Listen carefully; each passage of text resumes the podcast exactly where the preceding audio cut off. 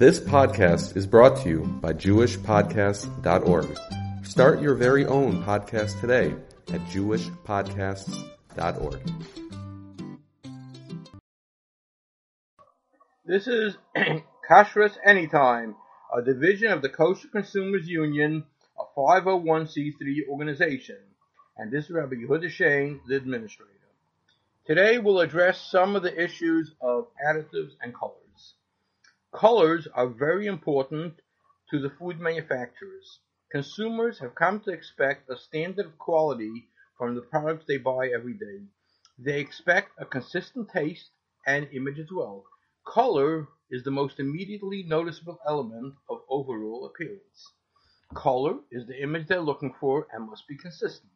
Many food products do not always have the same identical color depending on season, origin, process, etc. Take salmon.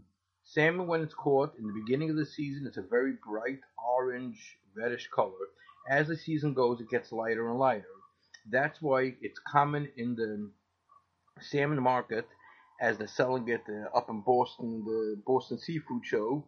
They have um, a whole slew of um, the the purchaser, the wholesale purchaser, could decide on what color. They'll give them all different colors of salmon that they have, and they add coloring in it in order to have it as bright or whatever else you want to have it. And usually, the end of the season salmon, which is very very light in color, they'll um, especially the wild salmon, they'll they'll can it and they'll put in some coloring in that as well. Kedem gave grape juice, add a concentrate in order to have a consistent color and taste.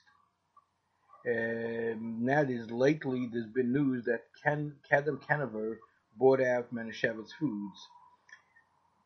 For a few years, Manischewitz was together with Welch's on producing the grape juice.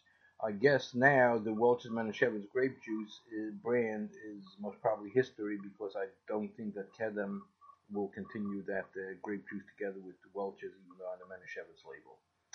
Food colors of both natural and synthetic origin are therefore extensively used in processed foods and play a major role in increasing the acceptability and attractiveness of these products. Among the natural colors used in foods is annatto, carotene, chlorophyll 2, cochineal, saffron, turmeric, and grape-derived coloring.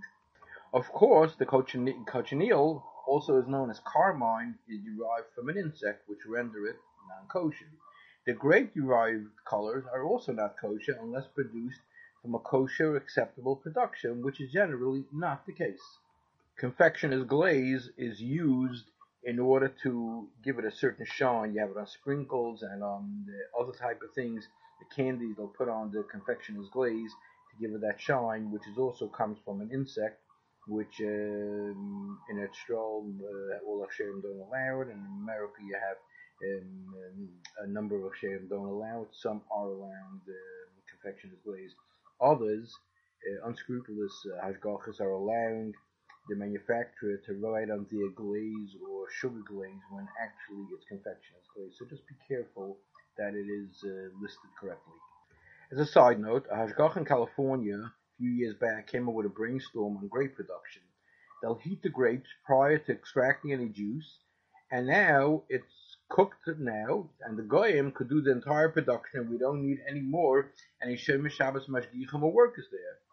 But the sad fact is that the Hichseli Moshe, which is the criteria of from when it can become Yayin uh, Stam or Yayin Nesech, if a goy touched or whatever else it is, starts by the dumping, and again, when the grapes start to get hot before it reached the bishul temperature, it basically is already hiskali moshech and it became osir.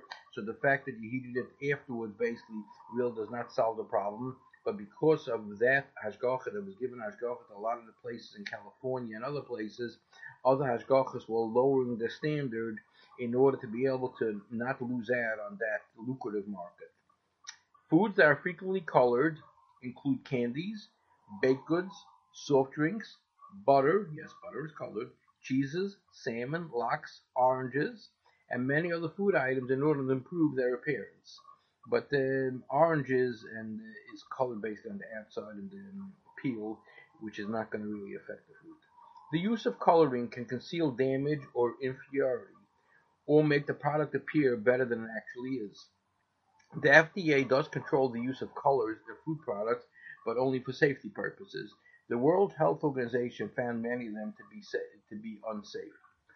When you see F, D, and C colors on a thing, they are all basically chemical based, and is but in general there is no Shiloh on those things if it's F, D, and C.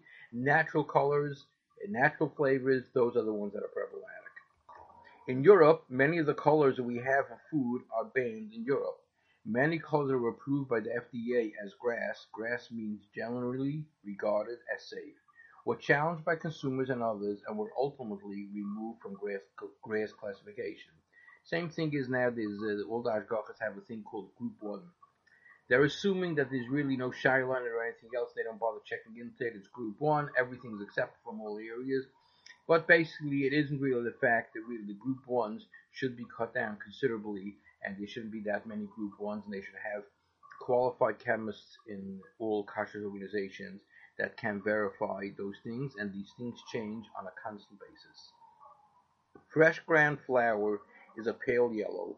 Upon storage, it slowly becomes white and undergoes an aging process that improves its baking qualities, besides the bleaching process which is used in order to whiten it.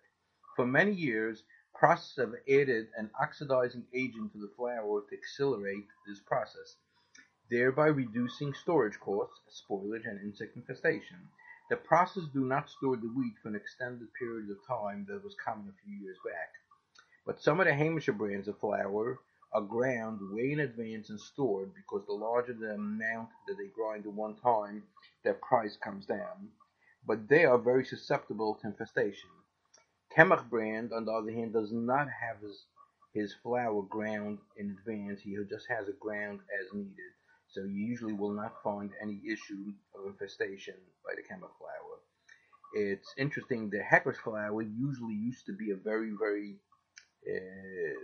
um, insect-free flour, but recently there was um, a batch of hex flour with a date code of January 2020 that was infested. So pays to Sift your flour, check your flour, buy it from a store that has a fast turnover, keep it in a cool area. Those that do not use spring wheat from the current year's harvest till after Pesach are finding it harder to find wheat-based product from last year's harvest. Compounds such as benzoyl peroxide bleach the flour without affecting baking qualities. Uh, there's been a problem for basically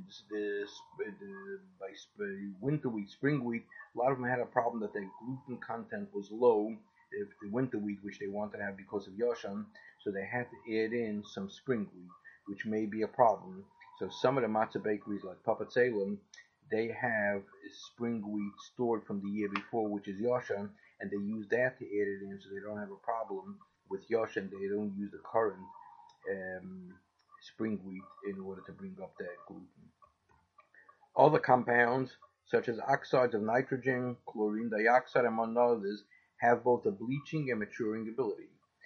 There are also added dough conditioners, such as ammonium or calcium sulfate, inorganic salts, etc.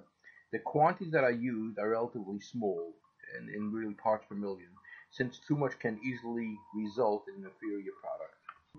There's another side issue that people should be alert of: the nori, the green nori that's used in sushi.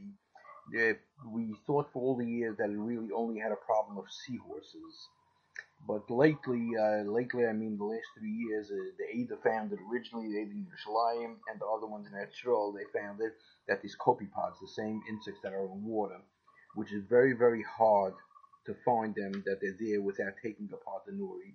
The seahorses on a light box you can find. So all the are given hashgacha that basically there's no seahorses in there, but most of them do have copepods also embedded in them.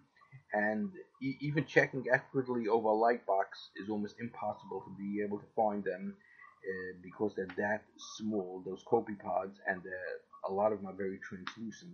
So it's a, it is a problem using the nori for sushi.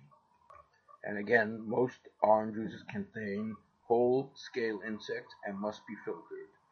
The strawberry kiwi, kiwi uh, very often has in it some grape juice.